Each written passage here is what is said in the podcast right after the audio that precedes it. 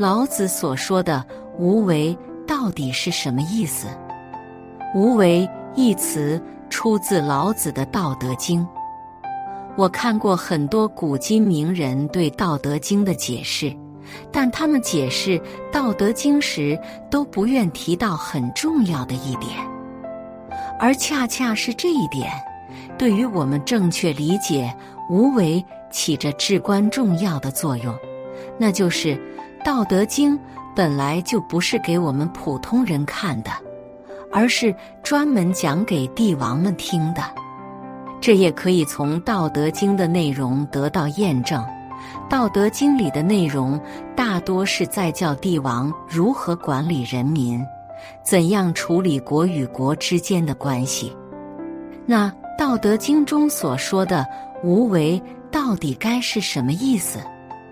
它又能给我们普通人带来什么好处呢？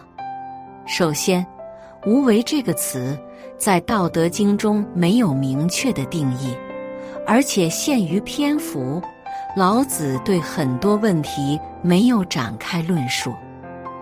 而这个词如果用现代汉语习惯从字面理解的话，容易产生歧义。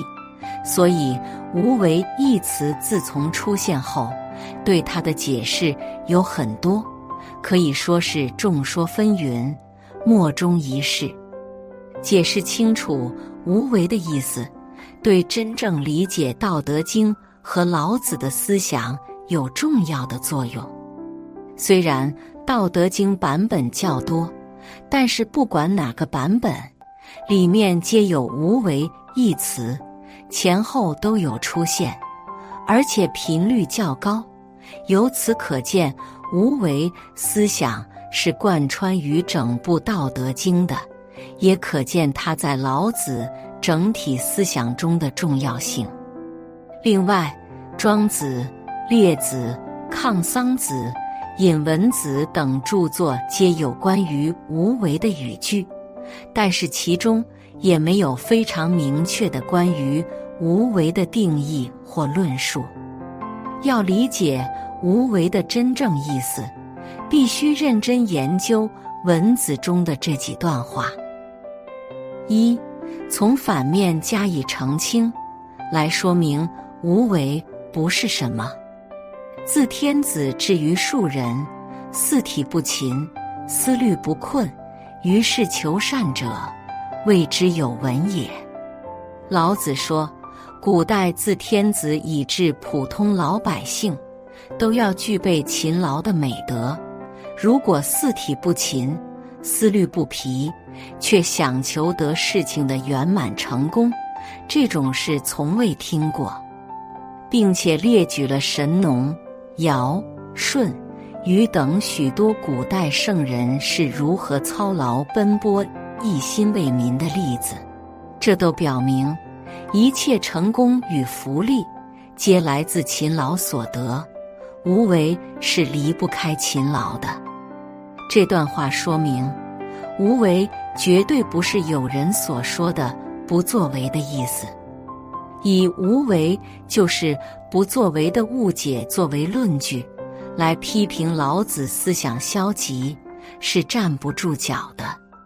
老子曰：“所谓无为者。”非为其引之不来，推之不去，破而不应，感而不动，坚制而不留，卷握而不散。老子说：“所谓无为者，不是说引导而不来，推之而不去，破而不应，感而不动，坚制而不可使之流动，卷握起来之后就不可散开。”似乎人对客观无能为力，由此可见，无为也绝对不是有人所说的无能为力的意思。把无为理解成无能为力来解释老子对待客观存在的态度，对此，老子直接批驳了这个观点。而且，后文有不少关于人使用各种工具的表述。也证明了人的主观能动性的发挥。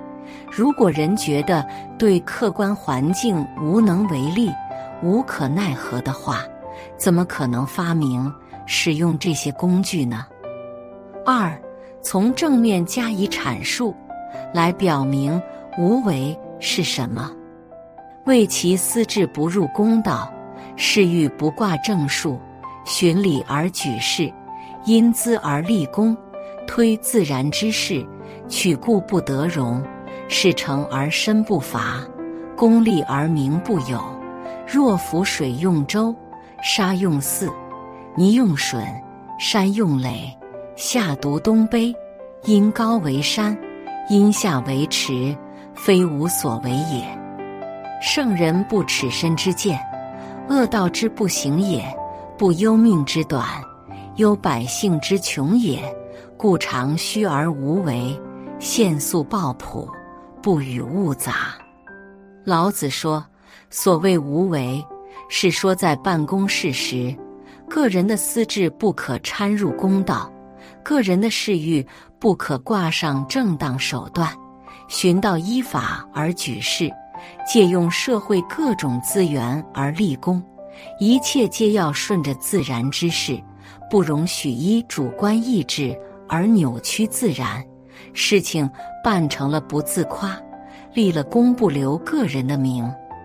所谓推自然之事，好比遇水用舟行，遇沙用走，遇泥泞用笋过，遇山用雷等。夏季多雨，则开渠防水；冬季水枯，则筑坡护堤。因地势高耸而为善，因地势地下而为持。这一切皆是得意自然之力，各得其便，非无个人所为也。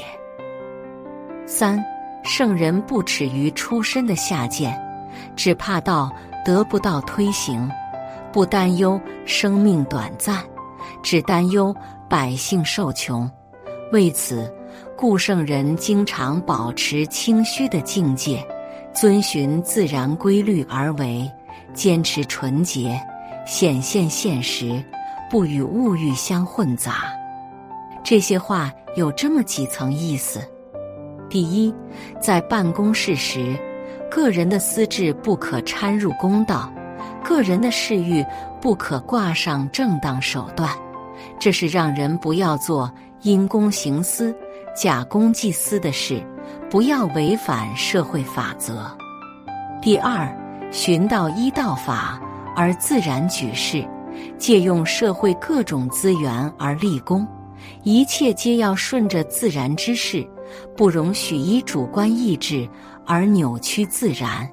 这是让人要依据自然规律和社会法则来行事。并列举了遇水用舟行等例子来说明，人为之事应该顺应自然，效法自然。第三，圣人不耻于出身的下贱，只怕道得不到推行，不担忧生命短暂，只担忧百姓受穷。这是说圣人的宗旨是要做有利于众生福祉的事情。并且指出了具体是如何做的，经常保持清虚的境界，遵循自然规律而为，身体力行。由此得出的老子无为的定义是：按照或者说符合自然规律、社会法则、民众福祉来做事，不妄为，不乱为。将此意带入出现“无为”字样的《道德经》各章句，皆无为何感，且能贯穿全文。泥用笋，山用垒，下独东碑，因高为山，因下为池，非无所为也。圣人不耻身之见，恶道之不行也；不忧命之短，忧百姓之穷也。故常虚而无为，限速抱朴，不与物杂。老子说：“所谓无为，是说在办公室时，个人的私志不可掺入公道，个人的事欲不可挂上正当手段，寻到依法而举事，借用社会各种资源而立功，一切皆要顺着自然之势，不容许依主观意志而扭曲自然。事情办成了不自夸，立了功不留个人的名。所谓推自然之势，好比遇水用舟行，遇沙用走，遇泥泞用笋过，遇山用雷等。夏季多雨，则开渠防水；冬季水枯，则筑坡护堤。因地势高耸而为善，因地势地下而为池。